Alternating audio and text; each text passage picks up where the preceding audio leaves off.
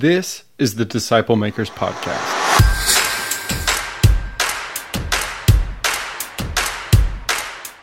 The following audio comes from the National Disciple Making Forum. The theme was Disciple Maker, and the Relational Discipleship Network hosted a track called Relational DiscipleShift, and it was about how to create a disciple making church culture. That's where the episode for today was recorded, and we wanted to make sure that you go online and download a free ebook from their team called Stay the Course, which is about seven essential practices for disciple making churches. It's available for free at discipleship.org slash RDN. That's discipleship.org slash RDN. Producing this episode, I'm Chad Harrington. This session was recorded in a large room, so thanks for bearing with us as some of the audio was affected by that setup. Okay, so this session, relational environment. Raise your hand if you are new in this session. Okay, wow, we keep getting new people. It's good. Okay, keep your hand up. If you do not have a booklet, raise your hand. Okay, we got quite a few people. We're going to have somebody come around to you. Keep your hand up. All right, my name is Luke Yetter. One of the pastors at Real Life Ministries in Post Falls, Idaho. I'm also the director of our network, the Relational Discipleship Network. We've invited uh, three churches from our network to present the session in each session. So Jim Putman will be presenting the what. What are we talking about? He's going to go about 20 minutes talking about the what. We're going to have Brandon Guindon out of Texas as a church planter. He's going to talk about some of the how. So on relational environment, some real clear application from a church planter perspective. Then we have Bob Reed. He's a senior pastor out of Fort Myers in uh, Florida, Riverside Church. He had to turn an existing church that was 100 years old, so we asked him to be here and speak on relational environment, some real practical things of how would you shift a 100-year-old church. So we're going to go Jim about 20 minutes, Brandon about 10 minutes, Bob Reed about 10 minutes, and that saves us the last 20 minutes for Q&A. On your table, you're going to see those three by five cards. Anytime you have a question, jot them down. We're going to grab those questions, bring them up. We're going to give, uh, give them one minute to answer your question. We'll try to get through as many questions as we can. All right, so far so good? Okay. Yeah, we need some more blank cards. Let's see. Mr. Bob Reed, could you ask Jason for some more? We need some more three by five cards. Thank you. All right, so uh, if you're new, we've talked about uh, three topics before we roll into this fourth topic. The first topic we talked about biblical foundation for relationship. What does it mean? What's a real relationship look like? And we turn to the Bible to have uh, God God define it. What does that look like? And the second topic, intentional leader. What does it mean coaching to win? What does that look like? Third topic we just got done with is alignment. Four key areas of alignment. What does it look like to have unity? And now we're going to be rolling into relational environment. And so, Jim, would you walk us through when we think of relational environment? Maybe to start with, maybe describe relational environment, maybe with your elders, wherever you want to go. What do we mean by relational environment? And give us maybe a scenario. How many, how many, before I do that, how many of you in here were a part of the organizational alignment session? Okay, I didn't say something that I want to say about that. So this is directly pertaining to you. Here's why it's so important in your classes that you are very clear about um, essential truth, important truth, preferential truth, and what we're going to talk about and what we're not. Some of you guys were kind of laughing about how direct and forward I am on this. Here's why. When we have a life group system where I have home group leaders who do not understand church history, are not arguers, and I'm about to take a 101 class and, and, say, go get in a life group, but I haven't been clear, I am setting them up for a battle they can't win if I don't filter it out. Do you understand what I'm saying? When you're in a life group discipleship system, Your, your folks may know the Bible and know how to love and know how to teach the Bible, but they're not going to understand. They may have, if you think it's my job to educate every group leader on the difference between Arminianism and Calvinism, or church movements from the Great Schism to the Council of Nicaea to so you're saying I have to have people seminary trained at, at the leadership level of every life group and ready to debate. How many of those do you think you have in your church? Do you see what I'm saying? So if you're not direct and fight the fights for them, and then you don't filter these people out, but then you sent them to your home group leaders so they can have a battle in their home group, you just set your system up to fail. You are the guard for everybody else in your class. Clear with everybody now? So make sure you understand that. You've got to be clear. Because if these people want to fight and you unleash them, you got problems for your people. All right. Uh, relational environments. I want to give you some specifics on that. In every session, we've talked about the importance of relationship, right? So you, you get that. We started out with the biblical foundation for a relationship, and that relationship is God's idea, and maturity in Christ is relationship. And then we talked about intentional leaders. How do you intentionally lead through discipleship, but also organizationally? And Last session, we talked about organizational alignment. This session, relational environments, it's a little bit different. We're going to talk about some specifics where. Uh, let me say this to you. Again, one of the things that uh, pastors will often do is they will think their job is to shepherd the people, but they don't understand their greatest strength and their greatest danger is in the top of the leadership funnel. So, churches don't split from the bottom up, they split from the top down. So, being in relationship, I, I, I can tell you this I believe in elder governed churches because, uh, and not people governed churches, meaning you know, congregational vote. If 80% of your people are immature and you let them vote on what happens, you let the immature people vote. So, no, leadership starts, uh, appoint elders in every town, scripture says. There are qualifications, they're overseers, they guard the flock, they lead the flock, they're overseers, all that, right? But I, I've seen a ton of pastors that will spend all day long with their staff, but they won't spend time with their elders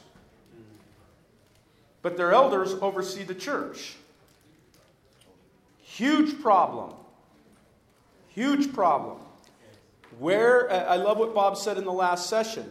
Wherever there are relational gaps, the devil loves to fill those gaps in with suspicion. So let me just tell you, every single week at 4:30 to 6, I meet with the chairman of my elders and my vice chairman. I go hunting with those guys. I go to dinner with those guys. I'm in great relationship with those guys. So that when they go to the rest of the eldership, they know my heart when I'm not there. They know what I'm thinking, why I'm thinking it.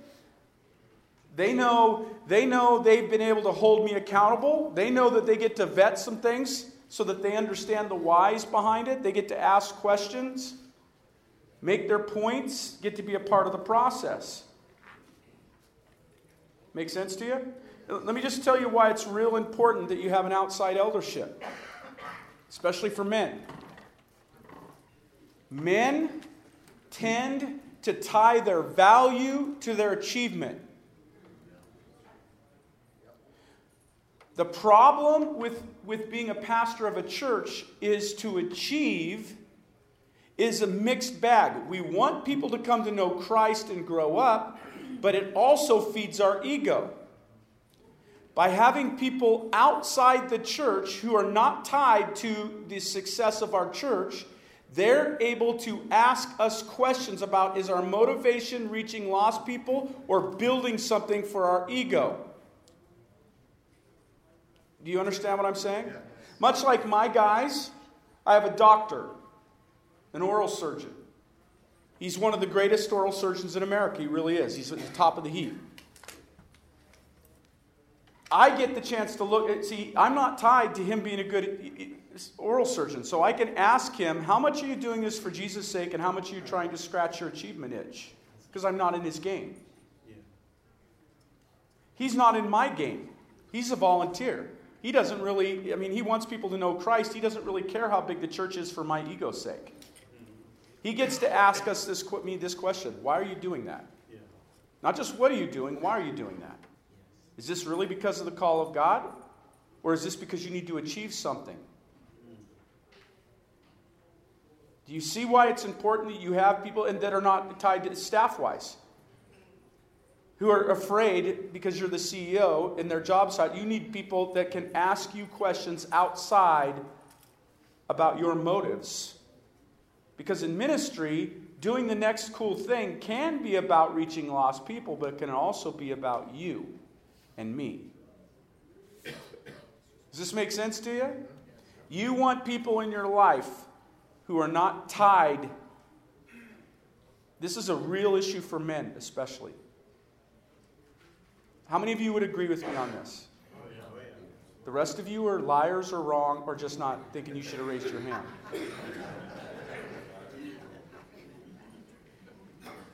Okay? Understanding the human condition and having people around you to protect you, your church, and the reputation of God is important. Okay? So I, I have a relational environment with the men in my group, in my, with the elders. I spend time every week with the elders. And I allow them to speak into what I'm thinking and into my life. I, uh, uh, we have a governance issue. The elders do not oversee everything in the church because they can't. Church of thousands, they can't. Uh, so there are things that I have to talk to them about. I have seven things I have to talk to them about. I can't hire or fire an executive pastor because um, I want somebody at the highest level. I can, we can hire and fire people below that, but not executive pastor. And I set it up that way because I don't want a relational conflict to lead me to fire someone. I want somebody to be able to ask the question, why are we doing this? And have we done everything we can to work it out? The budget, there's certain things that I, but, but I will share with them my frustrations. I will share with them how I'm doing in my marriage. We, we have what's called the four spheres. It comes from the book of Ephesians. In the first two chapters of Ephesians, Paul talks about uh, we're saved by grace through faith. It talks about the gospel, your walk with God. In Ephesians 3 and 4, it talks about church. In Ephesians 5, it talks about family. First part of Ephesians 6. Uh, it also talks about, in Ephesians 5 and 6, it talks about slaves and masters. So we talk about every sphere of your life. You've got your abiding in Christ, relationship with God sphere. Then you have your church sphere. Then you have your home sphere. Then you have your work sphere. So we ask questions. We believe that a person ought to be walking with Jesus. You press in and abide with Jesus, it infiltrates all the other spheres. Abide in Christ, you'll bear much fruit everywhere else. So we, we, we go through these questions. How are you doing at home? How are you doing in your job? How are you doing in your walk with Jesus? How's your, how are you, you see, and we, we talk about real stuff. And then we go, all right, now what, what, what things do we need to talk about that are organizational? I do the same thing with the executive team. We abide in Christ. To abide in Christ means that we're, we're praying, we're talking about how we're doing in our spiritual walk, but we're also, if the church is the body of Christ, to abide in Christ means that you abide in the body of Christ, which means, in my, in my way of thinking, how are we doing with each other? How are your, is your walk with God? Is there anything in here that we need to work through as brothers? And now, hear me on this. Organizational structure never supersedes Christianity. Which means that as brothers in Christ, we have the right to talk to each other about real conflicts. I don't just have the right to talk to you, you have the right to talk to me. That does not threaten your job. Do you understand what I'm saying? There's a tension in that. How, when do I play the boss card? When do I play the friend card? When do I, you see, there is a tension. There's ditches on both sides of that road. But you swing to one side, just organizational, you got a problem. You swing to just friend, you got a problem. You, you are, there is a job there. But in that relationship, let's talk about Jesus. Let's talk about how we're doing. All right, is everybody okay? And again, when I think of a relational environment, I don't just think of a meeting. I don't just think of a, the elders' meeting. I don't just think of the executive meeting. Everything has to happen in a meeting. Right? So if there's conflict, um, one of the things that will happen is somebody might bring up conflict at the eldership level between me and them, or between them and them. And to me, it's cowardice if they bring it up in the group if they haven't already talked to me about it in person. Matthew 18 says if you have a problem with the brother, you go to him in person. In our church, if we've already talked about it in person, and and it didn't get resolved. You as long as you tell me you have the, uh, the hey we i think we need to bring this to the guys because i don't think we're resolved. Great. Do you understand what i'm saying? Yeah. great. We could do that. Uh, not, just last month we had a decision that i was making concerning an executive role and the entire e-team said jim we agree we don't agree with you on this subject and we want you to know we want to take this to the elders. They'd already had private conversations with me as individuals. They said it in the thing, and, I, and they, they said, Jim, we love you. We're really wrestling. We think you're, you're, you're I, I tend to be on it's the last thing you do versus the first thing you do to, to move people and they, they think they thought it should have been done and, and or there should have been a difference in the way we went. It they went over my head. But they told me about it. First time in uh, 18 years. Because we usually resolve things. Went to the eldership. The eldership as a whole made, made, made a decision but the process was protected. And i looked at him and go though i disagree with you i totally respect you guys I'm not a dictator and I can be wrong. Make sense to you? Yes. So there's relationship stuff, there's abiding in Christ, now there's the task. And again, a lot of this stuff, if you, all you ever do is do everything in a meeting, your meetings are going to be really long. So, so in our deal is, if somebody calls me at 7 o'clock at night and said, what happened today really bothered me, and we need to talk about it. All right. Now, again, if you're insecure and, and, and you get defensive, then you'll create, you'll create a culture where people will just shut up or eventually blow up.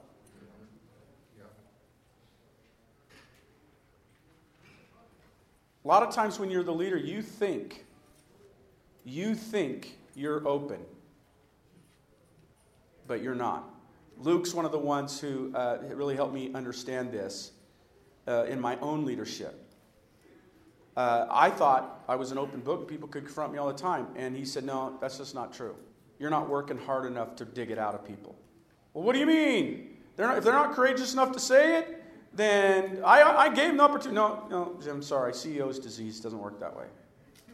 So I went to the guys. I go, Luke says that you guys aren't telling me this everything, and and that you're, something's bothering you. Well. He says, Jim, dig, dig, dig. He's like, dig, dig, dig. Okay, tell me what's going on. Doggone it if he wasn't right. Relational environments, being open and honest with your stuff, setting the rules and parameters for what we're going to do, affirming it when people have done it right. When I get defensive, letting them come to me and say, I feel like you're being defensive. Then it's saying you're sorry for that. This is hard work. Dying to self is hard work. I can undermine, and I'm much better at it now than I used to be. When I first started at it, I stunk at it. And I had to say, I'm sorry a lot. Okay? Now it's, you know, only once a day or so. Depending on your personality. Uh, but, okay, so where am I talking about a relational environment? At the elders level, at the executive level, at the staff level. Now, again, I have a hundred and some odd staff. I cannot be in relationship with all of those at the same level. So, what I do at the executive level, I ask them to reproduce it at their level. And I say to the staff all the time, uh, I can't be at the same level of relationship with all of you. I'm in no relationship at all. That hurts me. That frustrates you. So we're creating a relational culture. So you're making sure that you're intentional. So what I did with the E team is said, want, what did I just do? Let's debrief what I just did. This is what I want you to do with your people. And just so you know, I'm going to go ask your people, tell me about your meeting. Oh, well, I said, tell me the order of it. And if at the end of it, they can't tell me the order of it and it looks like what we just did, then I'm going to come back to you and go, why didn't you do in your group? You understand what I'm saying? And then I want there, and I want you to explain to your staff, this is what I want your meetings to look like. Because again, what happens is just because you set the form that you want doesn't mean it's going to happen four levels down. Right. So, how do you make sure it is? Right? Where there's open honesty. Do your people know what you struggle with?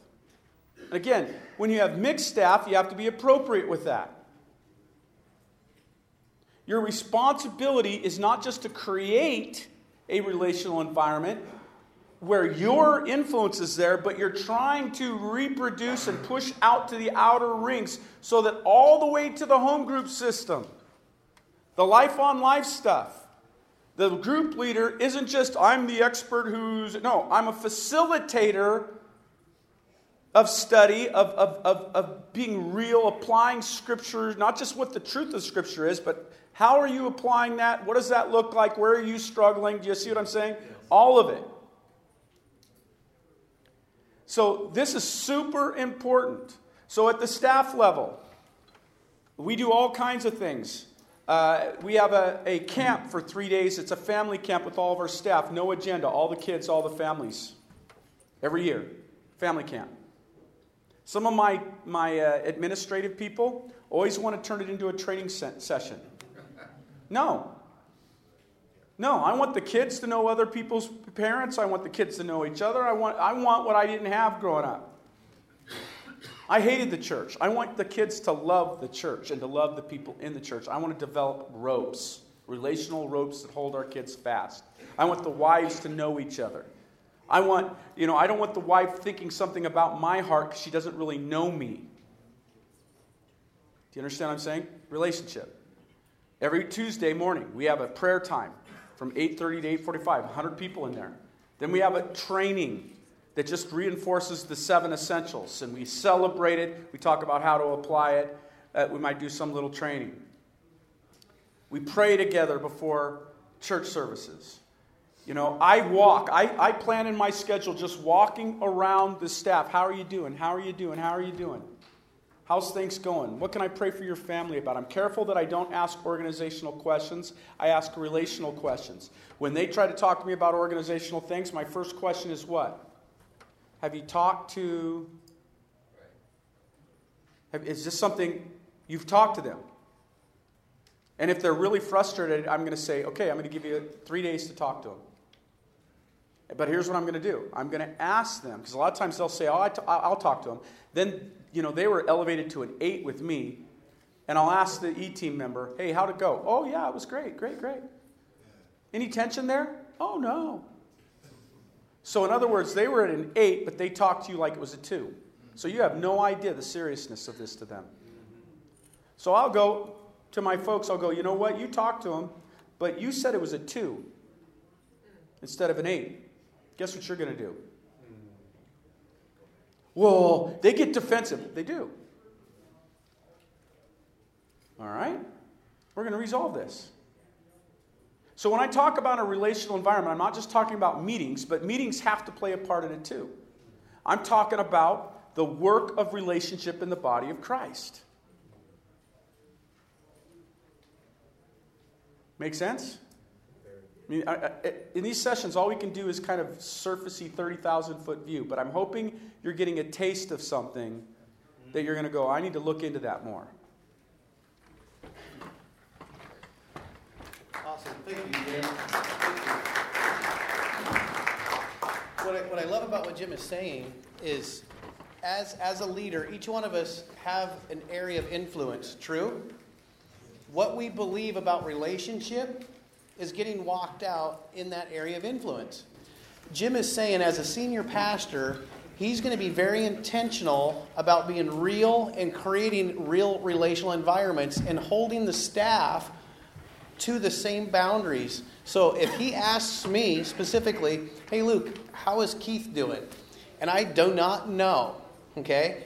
There is an expectation. I would know, whoever's reporting to me, I would know some specific things of what's going on in their world, okay?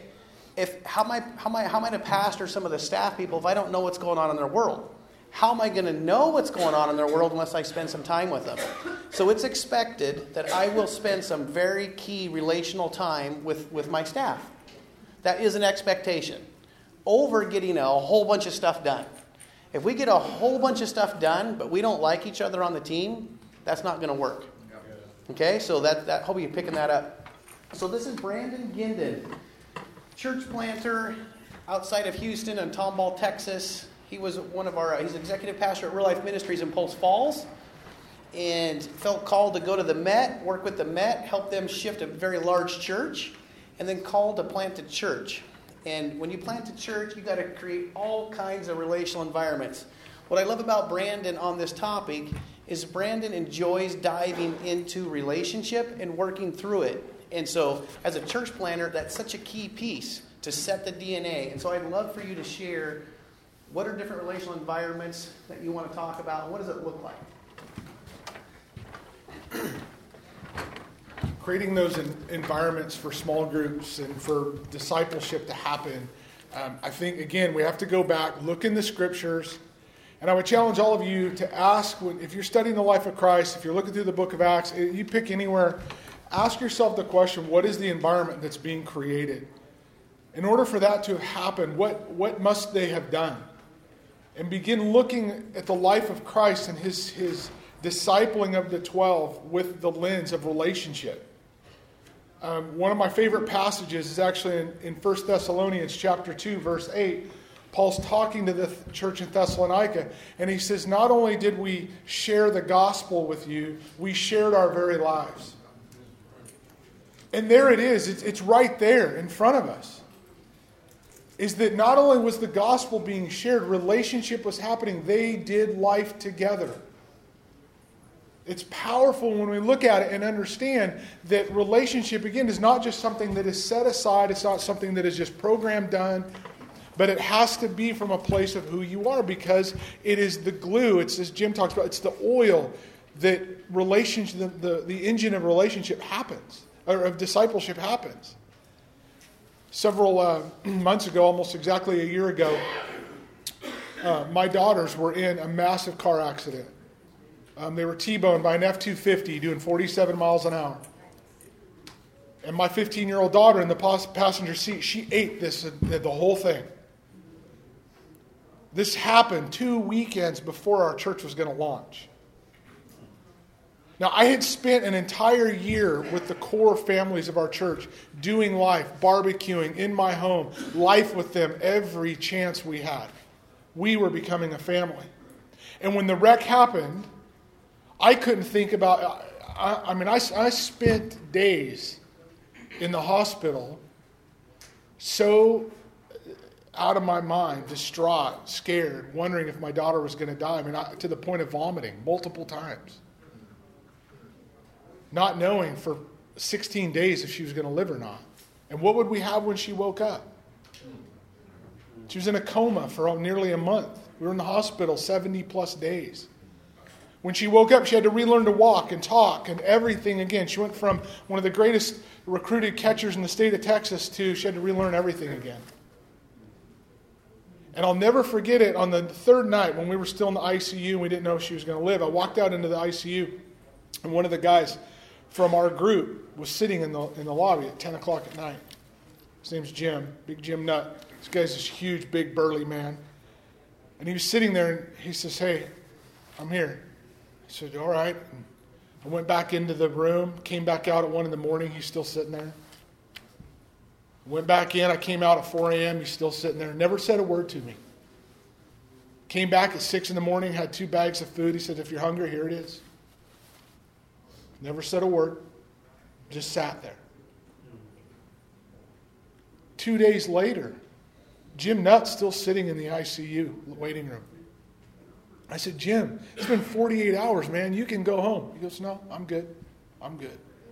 Because I'm not leaving your side, man.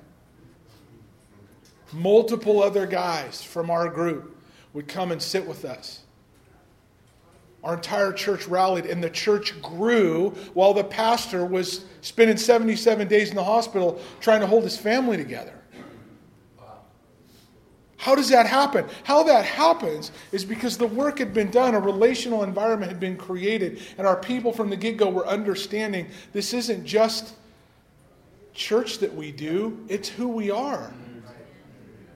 And people were able to look me in the eyes and say, Why would we leave? We're family, we're here. You take care of your family. We got this.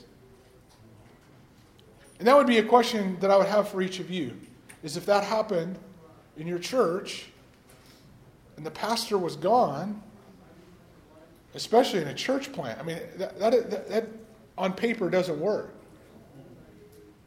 I thought many times I'm going to have to quit as a pastor and am I going to be able to hold my marriage together? And God, what if my daughter dies? And then what? And what's the funeral going I, I had all those thoughts come through my mind, but I had to come to this place and go, no, Jesus, what you said is true.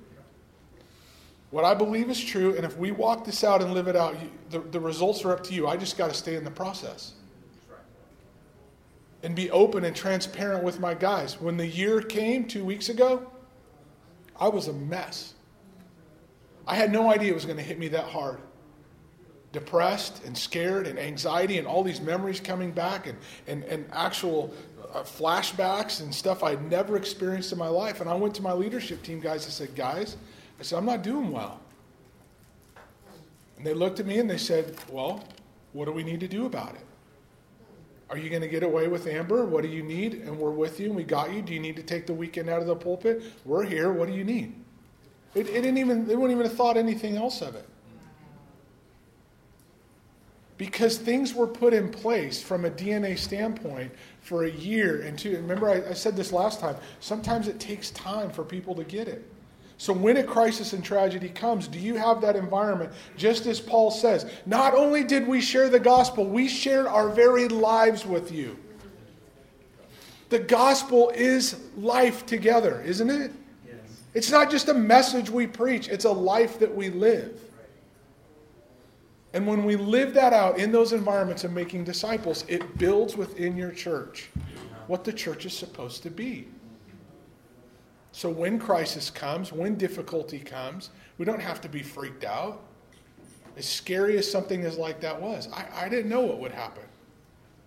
But I had to stay in the process and let God do his thing and trust that we had built those relationships. And so guys like Jim Nutt sat for hours with us and cared for our family because they didn't know anything different.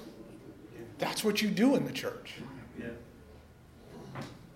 at every level within your church eldership, staff, small groups, anywhere that you look, you can ask and look and evaluate are we creating an environment to where relationship is happening? Honesty, transparency, caring for each other. And it has to start with you. You have to live that. Out. I had to live that out with my team because when the wreck happened, there was something there there was a, a foundation built, but it has to start with you.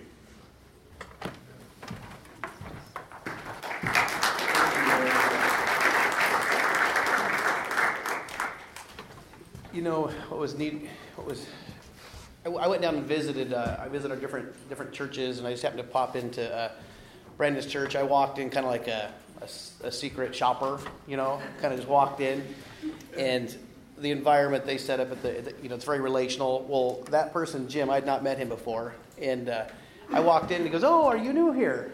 And I was like, Yes, because I was new here, right? I just wanted to see what he was going to say. And I, I go, Man, I go, So what's this about? And then and here's what he says. And I got to share this with Brandon later. And so this guy, Jim, goes, Man, th- this is different. He goes, I'm going to tell you right now. He goes, I'm a 40 year old Christian. I've church hopped all over. He goes, This is different. He goes, This is real. We're, this is, we're, we're actually being the church here. And I was like, Oh, really? What do you mean? And he goes, Well, I can tell you right now. He goes, How many pastors would invite you over to their house? Because I've been to the senior pastor's house. Because we've had dinner. We've shared stories together. We've shared life together. He's, he's, he's just, and he goes, And they gave me a place to play. Basically, he, he has a place to serve and play. He is like all in right? And he's just describing, he's sell. I mean, I want to be part of this team. I mean, I'm like, sign me up, right? Loving people like Jesus loved his disciples creates raving fans. And so this guy was a raving fan of Jesus, and he was a raving fan to be have an opportunity to serve and play. And so when we talk about relational environment, it's key. It's key. That gives people places to play, right? When there's those environments. Thank you, Brandon, for sharing that, man. That was. Ugh. Bob Reed, jump up here. So, Bob Reed, Pastor Riverside, Fort Myers, Florida, 100 year old church, comes in and is uh, passionate about making disciples, have to shift that church. And that's not an easy thing to do when you have a 100 year old church. And so, would you mind sharing when it comes to relational environments, maybe what that looks like, maybe even how did you, you describe, you go. Yeah. So, one of the things um, that, again, as I've shared, uh, we wanted to create a relational environment not only with our elders, and Jim's kind of talked about that, and, and as well as with our staff, and I've talked a lot about that, uh, but also as you think about in your lobby, okay? And so, one of the things that we continually get feedback on over and over and over, it seems like there, there, it was interesting because the same word was being used in comment cards consistently, and that is this place feels like home. Well, the reason why is because I think is because we were super intentional at trying to create an environment. As soon as they came onto our campus, we wanted them to feel cared for. And so, whether it's having good coffee and where how we serve people from that, how, having our greeters, knowing again, making sure everybody's aligned. So again, when Jim was talking about alignment, making sure that everybody's crystal clear. I don't want them talking to one greeter and they're going to say one thing. So if they say, "Hey, what's your church about?" Like you know, Luke asked Jim, uh, you know, I don't, I don't want one person having their idea and this other person having their idea. I want everybody to be crystal clear and aligned. And so, again, it was just about trying to help them uh, feel like this is a place that we had thought about you before you ever came. And we want to make sure that you experience the value of relationship from the very uh, first time that you come onto our campus. So then, the, in the in the auditorium, again, we create relational uh, moments in our in our services. Again, trying to be also from the stage. We're incredibly uh, transparent and authentic in our communication. And then also, when you think about so at the end, we usually are always saying, okay, so you know, so here's what we want you to know. So what, right? What's your next step? And so we literally have a next step uh, area where we're constantly every week it's like listen if you're not plugged into a small group we want to get you connected because relationship is absolutely essential here. And so the best way that we can care for you is to get you in relationship. So check out uh, our small groups. We want to help you. If, if you brought somebody i'd encourage you to check out their small group. And so again it's continuing to keep that in front of them that this is your next step. This is a priority. The way we do uh, we do partnership instead of calling it membership we call it partnership uh, we do it with tables. We do it. We started off with food. We just did it uh, last Sunday. Uh, I had like, I don't know, 30, 40 people in there. And so, again, I get up and kind of cast vision for this is where we are, this is who we are.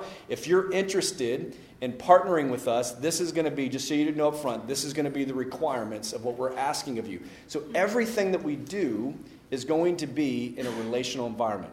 When they get into a small group and they go to that, that, that small group at their home, we have relational boundaries that we talk about, guidelines, if you will. And there's 10 of them that we use, and we, we walk through them. And the reason is, is because we value relationships so highly, we're going to ask that you also abide by these same relational guidelines. We're not here to fix one another. When you talk, we want you to use I statements. We don't want you to talk about the church or people or Christians. We want you to get personal. We want you to share about you. We want to know you in discipling relationships. When I, very first time I'll get with somebody that I'm going to disciple, it happened with a guy uh, not too long ago that uh, I met with him. And I said, Man, I just want to know your story. How can I effectively disciple you if I don't know you? Right? So we teach our people all the time just say, What's your story? I want to know about you. And as this guy, literally, he was a youth director at a previous church, another place. And as I started asking him questions, I couldn't figure out where he ever got saved.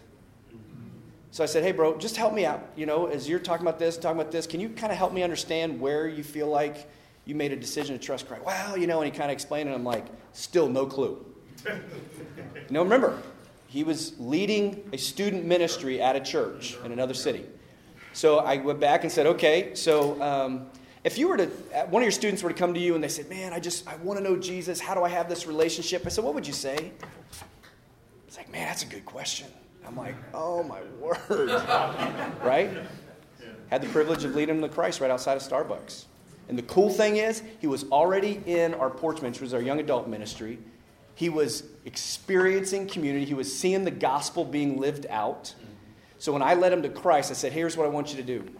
I said, the, the natural thing for you is to feel embarrassment because you should have, right? All the shoulds. We, tell, we, we always say, quit shoulding on people, right? You, you should, you should, you should, you should. And so, so, so again, yeah, don't, don't get mad at me. So, so as we talk about that, I said, listen, I want to make sure you communicate this and make sure you tell them because I, because I want you to take ownership of it and I want you, when are you going to get baptized? He's like, man, soon. I said, all right, I want you to call these guys that are in your life that have been pouring into you and I want you I want them to be a part of your baptism. So then we got him in the baptism, we got to share his story. Literally, there were 10 other guys in a small group lining up the baptistry. And so when I'm talking to our church about what our mission is and what we're going after, I'm able to point and say, this is why we do what we do. It's changed lives. He was in community. I just got the privilege of kind of being, uh, these guys did all the heavy lifting. I just got to come in the end and just point him to Jesus. But it's because he was in relationship, and the reason he came and he stayed was he says, I've never experienced anything like this before. Yes. And I've been in church, you know, he'd been in church for years. One of our staff members, um, I think Steve, where, wherever Steve is, yeah, uh, he, he and I know the same guy, and, and uh, his name is Ryan, and he's going He'd been on our staff, led our student ministry for a while, then we transitioned to another area, super gifted, talented guy, used to be a CEO of a company, and, and, uh, and I finally came to him, I said, bro, listen, you are passionate about this 501 that you started called Beautiful Feet. It's a great uh, mission organization that he, he started. And I said, why aren't you doing this? I said, is it the money? Are you scared to, to leave and kind of go off on your own? He's like, no. I said, is it your wife? Is she like just not cool about kind of taking this jump on into the deep end? He's like, no, it's not that at all. I said, what is it? He said, Bob, honestly, he says, this culture has so changed my life that I'm scared to death to leave it and do ministry alone. I said, well, why would you ever do that? I said, we're not kicking you out. And I said, and why don't you just create the same culture in your organization that you've experienced here that's changed your life? Yeah. I said, we're here with you. We're not trying to get rid of you. We're just, I just want, I just want you to thrive. And at the end of the day, I told him, I said, if you're not going to be obedient to Jesus, I'm going to fire you. So you choose, right? But when you think about creating environments, relational environments, it's not just small group, it's for you. It's, in, it's outside, how you, how you greet, how you interact, your team, your staff, your, our, our senior leadership team, our elders every environment, you've got to continue to keep pressing in and prioritizing relationship. But it starts with you. All right?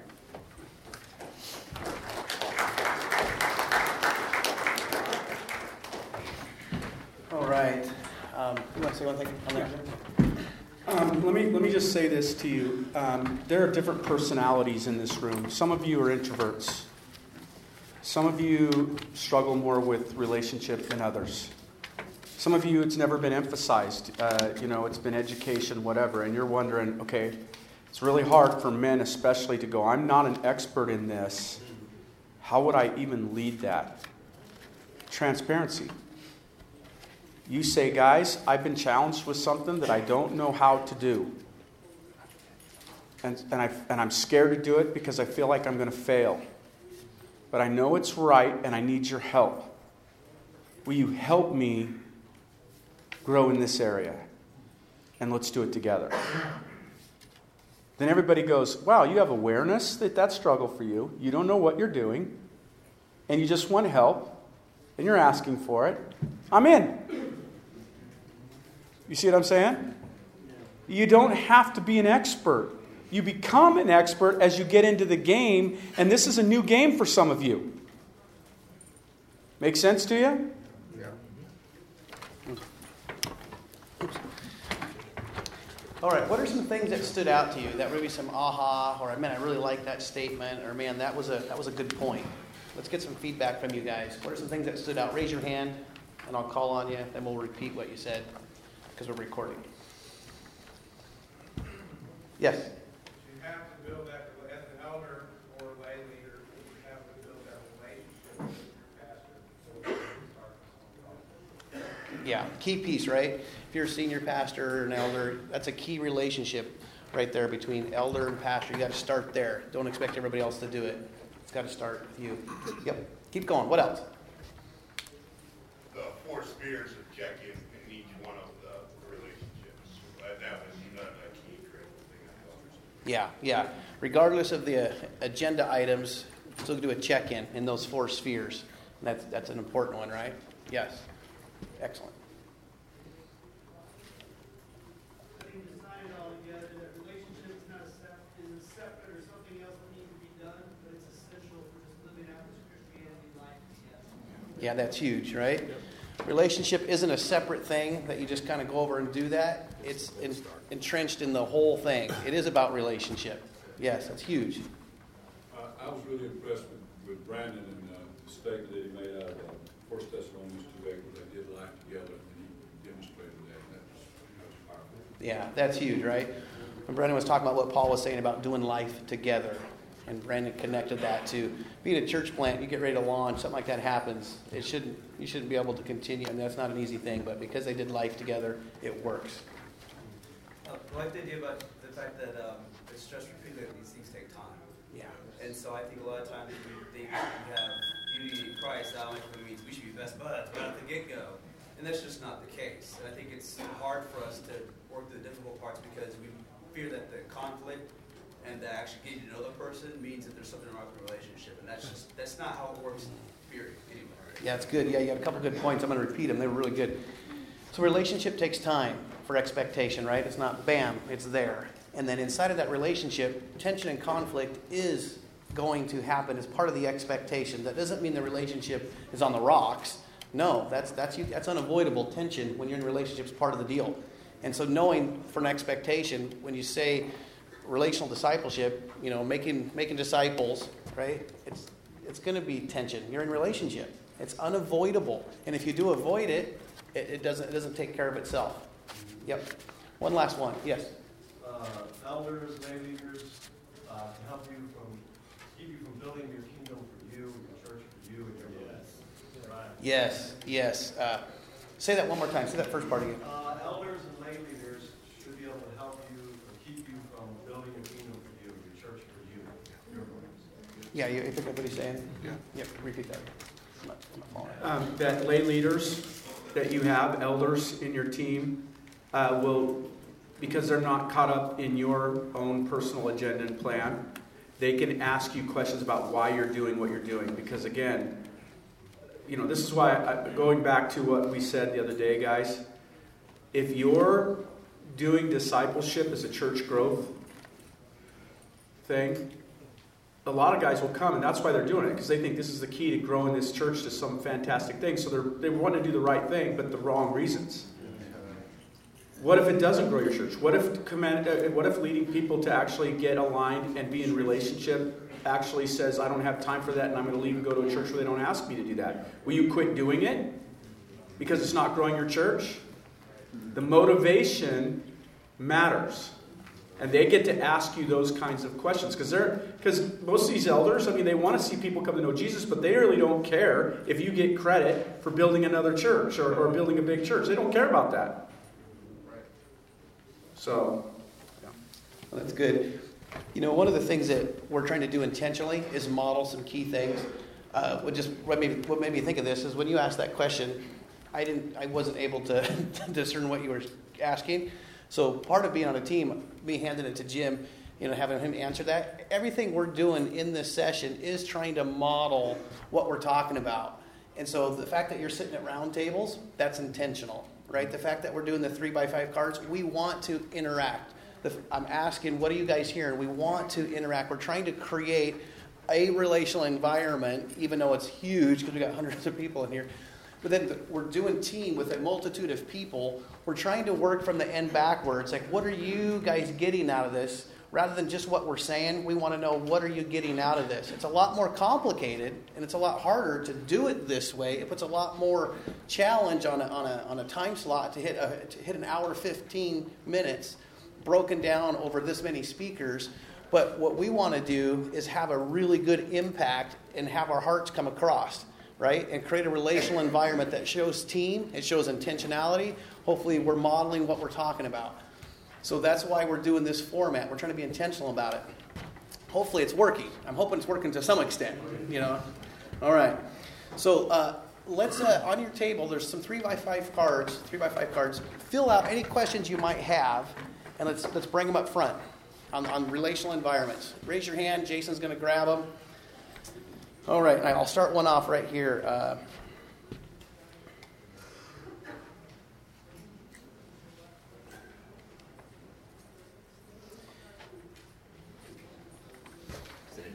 It's, it's not in English. No. It's in Russian. I just translate. It's a gift. It's a gift I have. Um, I'm trying to put it into a, a question. Um, maybe share a little bit more about a relational environment inside of a home group. If somebody popped in, what would they? How how uh, how would you describe a relational environment for a home group? Um, just some of the mechanics that, that we do is um, I will always uh, greet at, at, the door. Um, as people come in, I, I try to make sure that I'm there, shake their hand, look them in the eyes, hug them, um, and, and, see how things are going right when we're coming in the door. A lot of times, um, Jim taught me this. Uh, I'll ask the husband, How are things going? They'll give me an answer. I'll ask the wife, How are things going? And I'll get the real answer um, on what's, what, and, and, being able to know and, and discern. Um, but my people that are in my group know I care and love them. Uh, just creating a warm environment for people to, to be in um, in the home. Try to eliminate distractions, not to have cell phones out and those kinds of things. Um, and then just the types of questions that we ask. We use the the concept about staying curious, um, being curious about where people are at, how they're doing in their walk with the Lord, what's God teaching them, um, before we ever engage in any kind of um, curriculum, if, if you will. We use what's called storying as the backbone of our um, small group curriculum. Um, I'm a huge proponent of it, believe in it, we use it, and it works great. So that also helps create some of those relational environment things. And then I'm willing to be transparent with our group. Um, I think we've talked about that a lot so far. That your group will be as tra- transparent as you are as a leader. Um, you set the tempo for that. So um, those are just some of the mechanic things that, that we do. Uh, Bob said something really key. I, I like to revisit the rules of the relate of the group because I'd rather say it on the front end and remind people than have to deal with it in a disciplinary way afterwards and embarrass people. Now, I will, but I'll do use kind of humor. Like, you know, hey, remember, you know, but I'll say, remember, don't overtalk. We've got a lot of people we want to hear where everybody's at. What's, what's said in this group stays in this group. It doesn't make it to the prayer chain. Right? Uh, Remember that we're not trying to get everything out of this group. What I'm hoping you'll do is um, you'll text each other, call each other, go to coffee with each other. This is just the launching pad to deeper relationship. Um, you know, so we'll just go through uh, what we're doing, and, and, we ask a lot of questions. Um, and, and, try to draw out. I wish Ronnie was in here. Is Ronnie in here? No. No, he's not in here. I actually brought Ronnie uh, and several of the, the, uh, the, guys that were with him to my life group. And uh, I, I, wish Ronnie would have been here to watch what was going on. Uh, my life group is um, probably um, three fourths of them are Christians within the last couple of years. I have, uh, I have 15 marriages. In other words, there's been 15 divorces in my group, multiple divorces, one guy three times, one guy four times, you know. And I debriefed afterwards, what did you get? And, they, and here's what they said they said, it's like you people have known each other for years. You guys know everybody's story about everything. And secondly, I was shocked by how well they know the Bible. They know the Bible and they're real. They just throw their stuff out. And it was funny because Ronnie and the rest of the guys, they just threw their stuff out too. Our people, our people threw their stuff out and then they just threw their stuff out. They told stuff, they told me they told stuff that their own people, their own staff doesn't even know in one setting. And nobody judged them, nobody did it. It was just, it was just they knew each other and they knew the Bible. And they're like, how did that happen? Because you didn't teach a lot. You just asked good questions and you stored and you, it works. So. Excellent. How many uh, people in your church would you consider are mature disciple makers if you could put a percentage to it?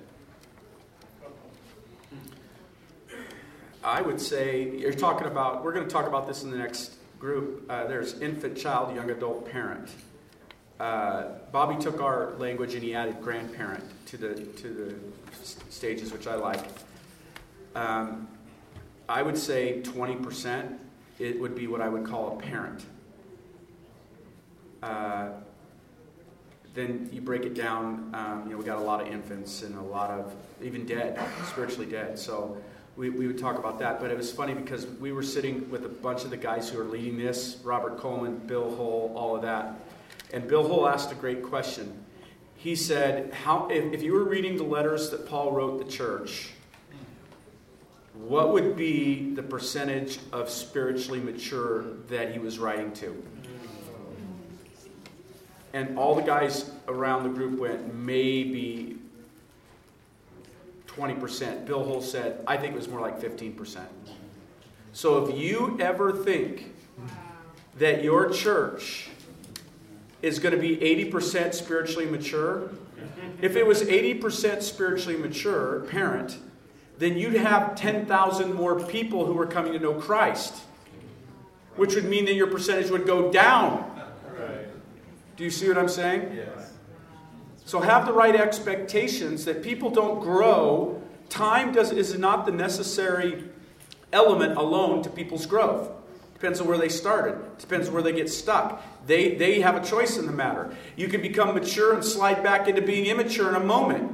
I in a fight with my wife the other day. I actually said, "You started it."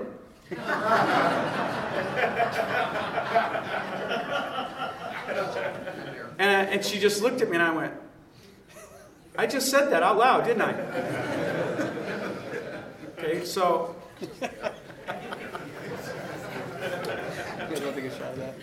percentage? 20, I think twenty percent is, is a great, is a great goal. Yeah, It's realistic. yeah, it's realistic. Yeah, excellent.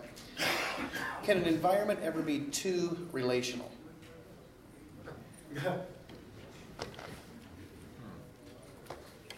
I would say, I would say yes, because men speaking to women about stuff. Yeah, go ahead.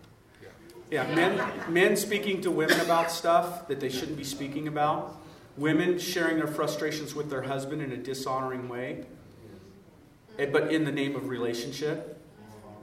Uh, there are boundaries. And so we're talking about biblical relationship, biblical boundaries. And a lot of people don't know what that means. I'm just being real. Right? Yeah, I think having having boundaries and knowing um, the pressure the pressure that I have felt at times to be relational with um, people that I can't continue to maintain that relationship of just knowing that it's it is organic. You can't just draw clear lines on that, but having some awareness and going and for your own self management yeah. of what's appropriate for me to share. And, I, and I've kind of used that almost as an intuitive guideline of going, how well can I maintain this conversation how out. Does that does that make sense? Yes. Um, in my men's group, I'm going to have a very different conversation with those guys that I am discipling that I may have in the lobby with somebody that I'm kind of getting to know. Yeah. And I, because I can't follow up or answer questions as well as I could with the guys in my group. Right. So I think you know what Jim's saying, knowing that, and it's o- it's okay and appropriate. I would say just a couple more things. Jesus did, wasn't the same depth of relationship with the 12 as he was the three. Yes. Right? So making sure you're having boundaries, you're not in relationship with everybody. Secondly, it's too relational if the Word of God isn't central. So if all you're doing is talking about your opinions and us, let's be real, and we, that's more like a counseling group. What we do is, what does the Word of God say about the subject? Let's go to what does the Word of God say first. Now let's ask the question, how are we doing on that? And let's be honest. And then we go, what can we do to help each other be better? But it starts with the Word. I'll actually add one more thing. All right. uh, is that the goal, the focus, the crosshairs is not relationship. It's disciple making. And it's it, it can, and we've even talked about this within our own network and with some of the stuff with our, our DS1s, is being careful. Relationship is so lacking and so within the church, people, it, it's like water to somebody in the desert. Oh my goodness. And it's great and they experience it for the first time. But that's not the goal. Disciple making is the goal. That's the end goal. Relationship is, as Jim said, is like the oil. It's it's important. It's a critical piece that weaves it together. It's the glue, but it's not the end goal. And so, being helping that kind of um, be a piece that helps keep us in healthy boundary, I, I think is important as well. That's great. So, what are some uh, uh, conversations, some topics that you would have with your staff that would be like a real example? Some topics you might have with just your direct staff, and then, yeah, start there. Yeah, just give us examples of some uh, topics, some personal things. Yeah, we're gonna we're gonna talk about um, where they are in their marriage. You know how they're doing. Um, are they spending enough time there? You, you personally, you personally, what would you share with your? Oh, what would I share? Yes. So I'm going to share about what's going on in my marriage. Um, I'm going to, you know, talk to them about how Sue and I are doing, uh, where we, you know, just wrestling through stuff. We're doing great. Then just saying, man, we're in a place that, you know, just been enjoyable and we're, you know, having a great time. When Sue and I were really wrestling uh, in our, we've been married now over 25 years, and so uh, I was like, you know what, the counselor needs counseling. And she and I are going to get away and uh, do this because this is a significant priority for us. And so we had to do that. We'll talk about, uh, I'll share with them my, about my kids uh, what's going on. Um, you know, there's going to be things where, where I am wrestling. That, some of the stuff, like I'll, I'll bounce stuff off Brandon or Jim or uh, Luke or other guys. You know, things where, um, you know, because you want to be transparent and vulnerable with your staff. And then there's certain conversations, especially about elders, that you've got to also protect. Okay? That, that's my opinion. And, and feeling like, you know what, I want to honor them, and you are in a constant situation to where you're trying to care well for your elders. You hear what your staff might be saying, and there might be frustration there. And you hear sometimes where the elders are frustrated with the staff. And so you've got to navigate. And I had a conversation with one of our elders uh, in an elder meeting recently where I said, uh, he was kind of getting frustrated with somebody. I said, Have you gone and talked to them? He said, Well, no, they should have gotten with me. Oh, you're the one that's frustrated. Have you talked to them? I said, You're jumping to conclusions. You're not staying curious. And I said, And you've already decided what's happened and what, where you. I said, Man, you're breaking down relationship. And I said, That erodes trust. I said, So what do you think you should do? I need to go talk to him. Absolutely. When are you going to do it? Well, give me through the weekend. I said, Okay, I'm going to follow up with you. And I did. Had lunch with him. Tell me how it went. And so those are things that I'm going to be asking, I'm going to be sharing, whether it's elders, whether it's staff. But again, I'm also thinking about where do I want to see them grow? Are there areas that they need to grow in? Do I think they're maybe lacking self awareness in certain areas? Um, and so th- that's all going to happen in relationship. I think one of the, well, I won't, I won't go to that one question, but anyway. Go ahead. Um, I'll just tell you, when, when, I'll give you a prime example. When, me, when my son got arrested, uh, I got up in front of my staff and said, I want you to know that my son got arrested. You guys knew, they already knew. Please pray for my son. I don't know what to do with my son. I, I, and I pray for me and my wife. We cannot get on the same page right now. Pray for us to be unified. Pray for us to be able to work together on this. Um, you know, we're going to counseling. When you, as a senior pastor, admit you going to, you're going to counseling, you're saying it's okay for everybody else to go to counseling. Right? Now, I'm not going to give, I'm going to be careful that I don't share details. I'm not going to put, you know, I'm not going to say, you know, my wife is undercutting me all the time. I'm not going to say that. That doesn't honor my wife.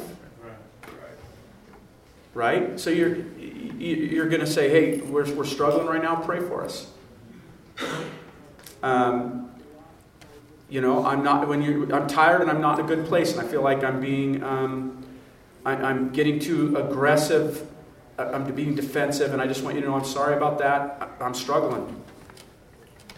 You know, thanks for your patience. Thanks for some of you guys reminding me of that. Having the courage to do that. So, those are the kinds of things that you'll say, and then pretty soon they're telling you what's going on with them. Now I know they're not just being a jerk, there's something going on.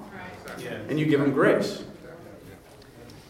Yeah, I, want to make sure I also share, you know, um, so part of my struggle is I'm incredibly self-reliant, which uh, opposes relationship, right? I, I don't need anybody, uh, which I actually do, but it was kind of this, this thing in me.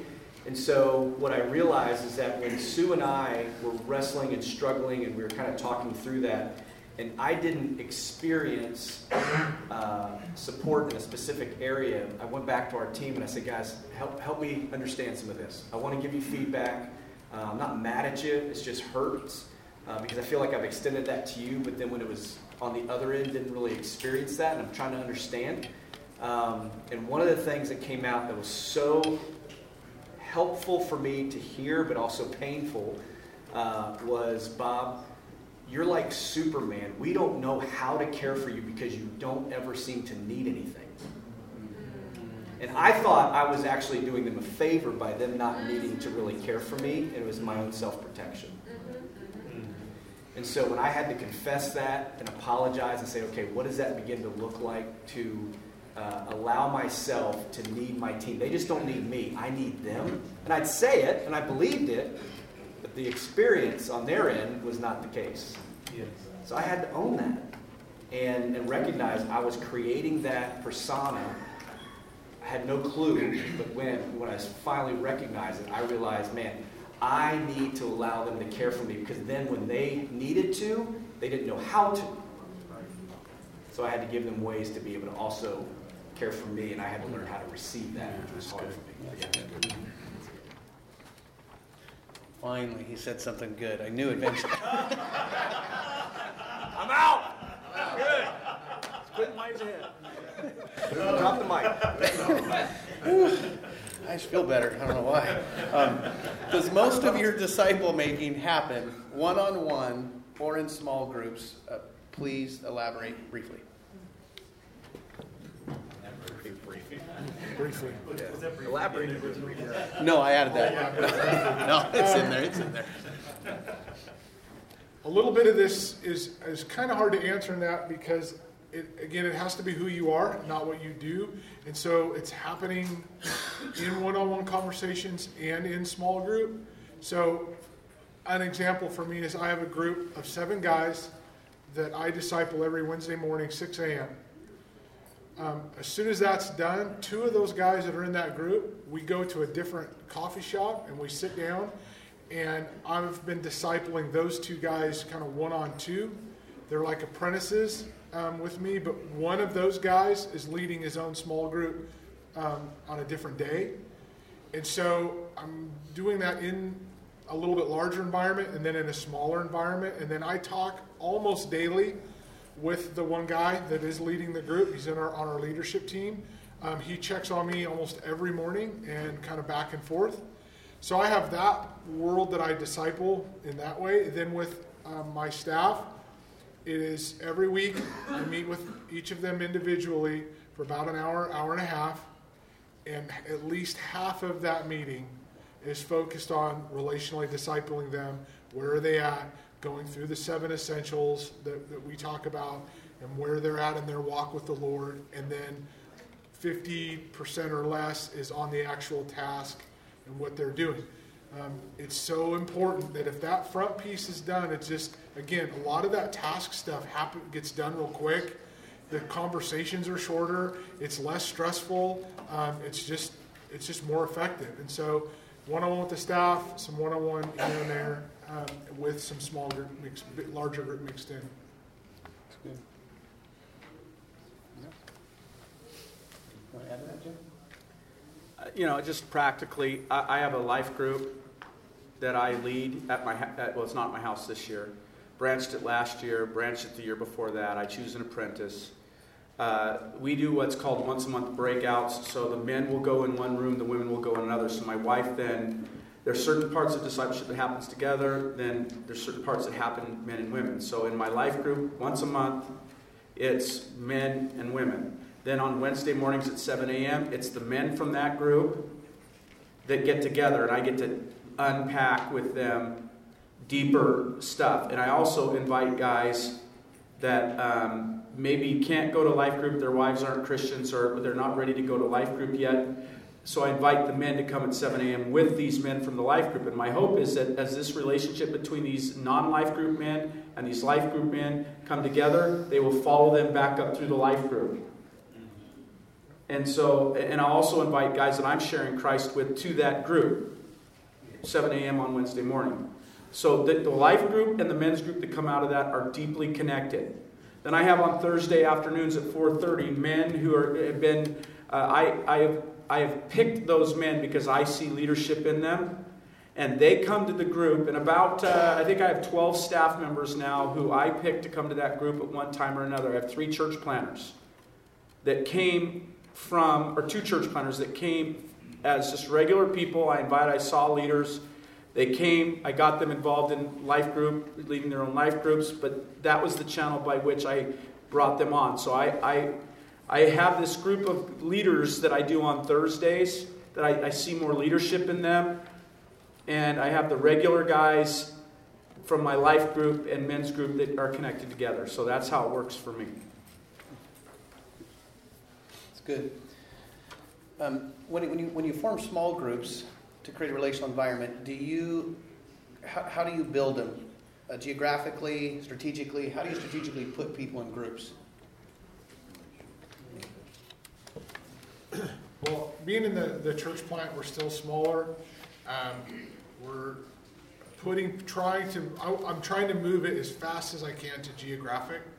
Uh, but in our in the Houston area where we're at, people's it, it's just going to to be most likely more schedule based on when people can meet.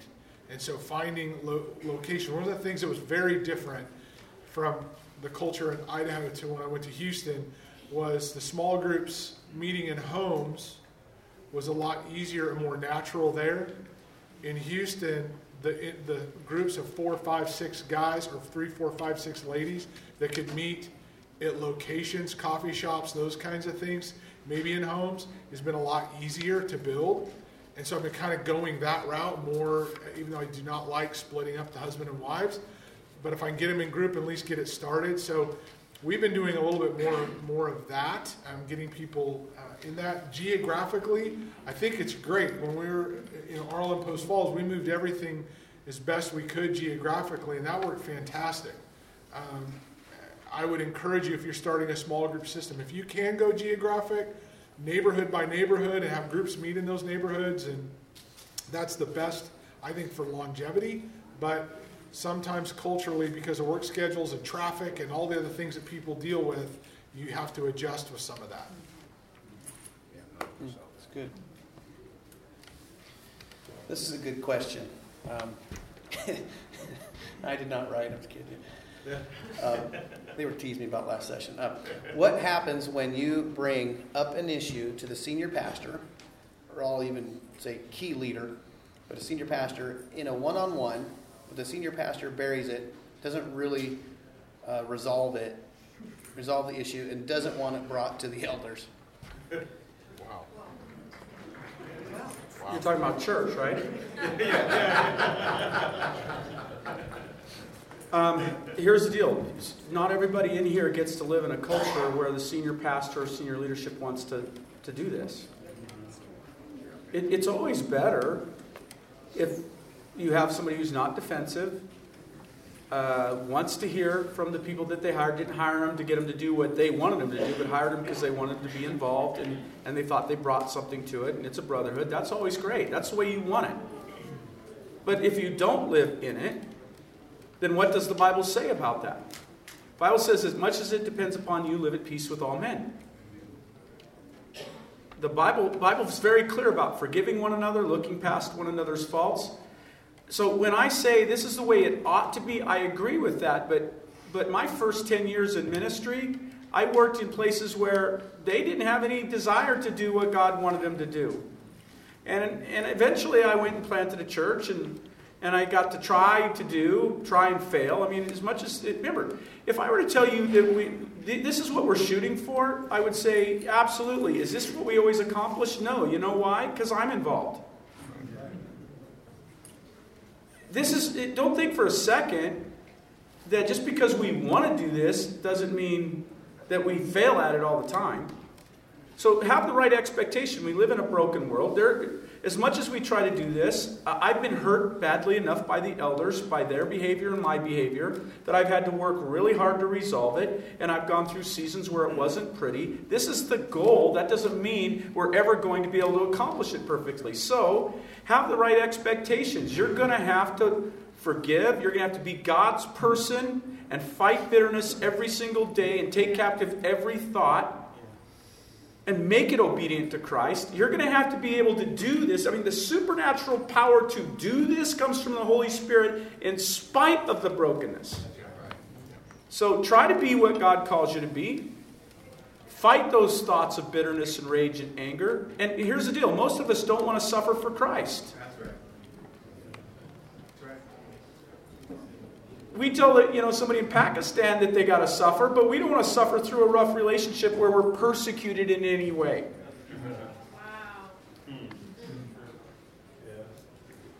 We suffer for Christ and we answer back kindly. The pagans are kind of people that are kind to them. So this is all a test of our character. Yes. And your people out there who work in the world, they work for bosses where they, it doesn't go well for them. Yeah. What would you tell them to do? So I guess that's what I would say. yeah, whiny about, whiny about. All right. Um, in uh, how many? Raise your hand if you were in last session. Raise your hand. Okay, good, plenty. I won't repeat what I said last session then. So we're going to come back and talk about the uh, uh, next session. We're going to after lunch, the disciple making process. What do you do with somebody how do you recognize where they're at spiritually? And then what do you do with them? How do you, how do you disciple them? What are different scenarios? How do you disciple somebody? So we look forward to seeing you guys. Have a good lunch. Hopefully, we'll see you back. Thank you. You've been listening to the Disciple Makers podcast. Make sure to check out the free ebook Stay the Course at discipleship.org/rdn. You'll find dozens of other great free discipleship resources on our site as well. May the Lord bless you as you seek to grow as a disciple maker.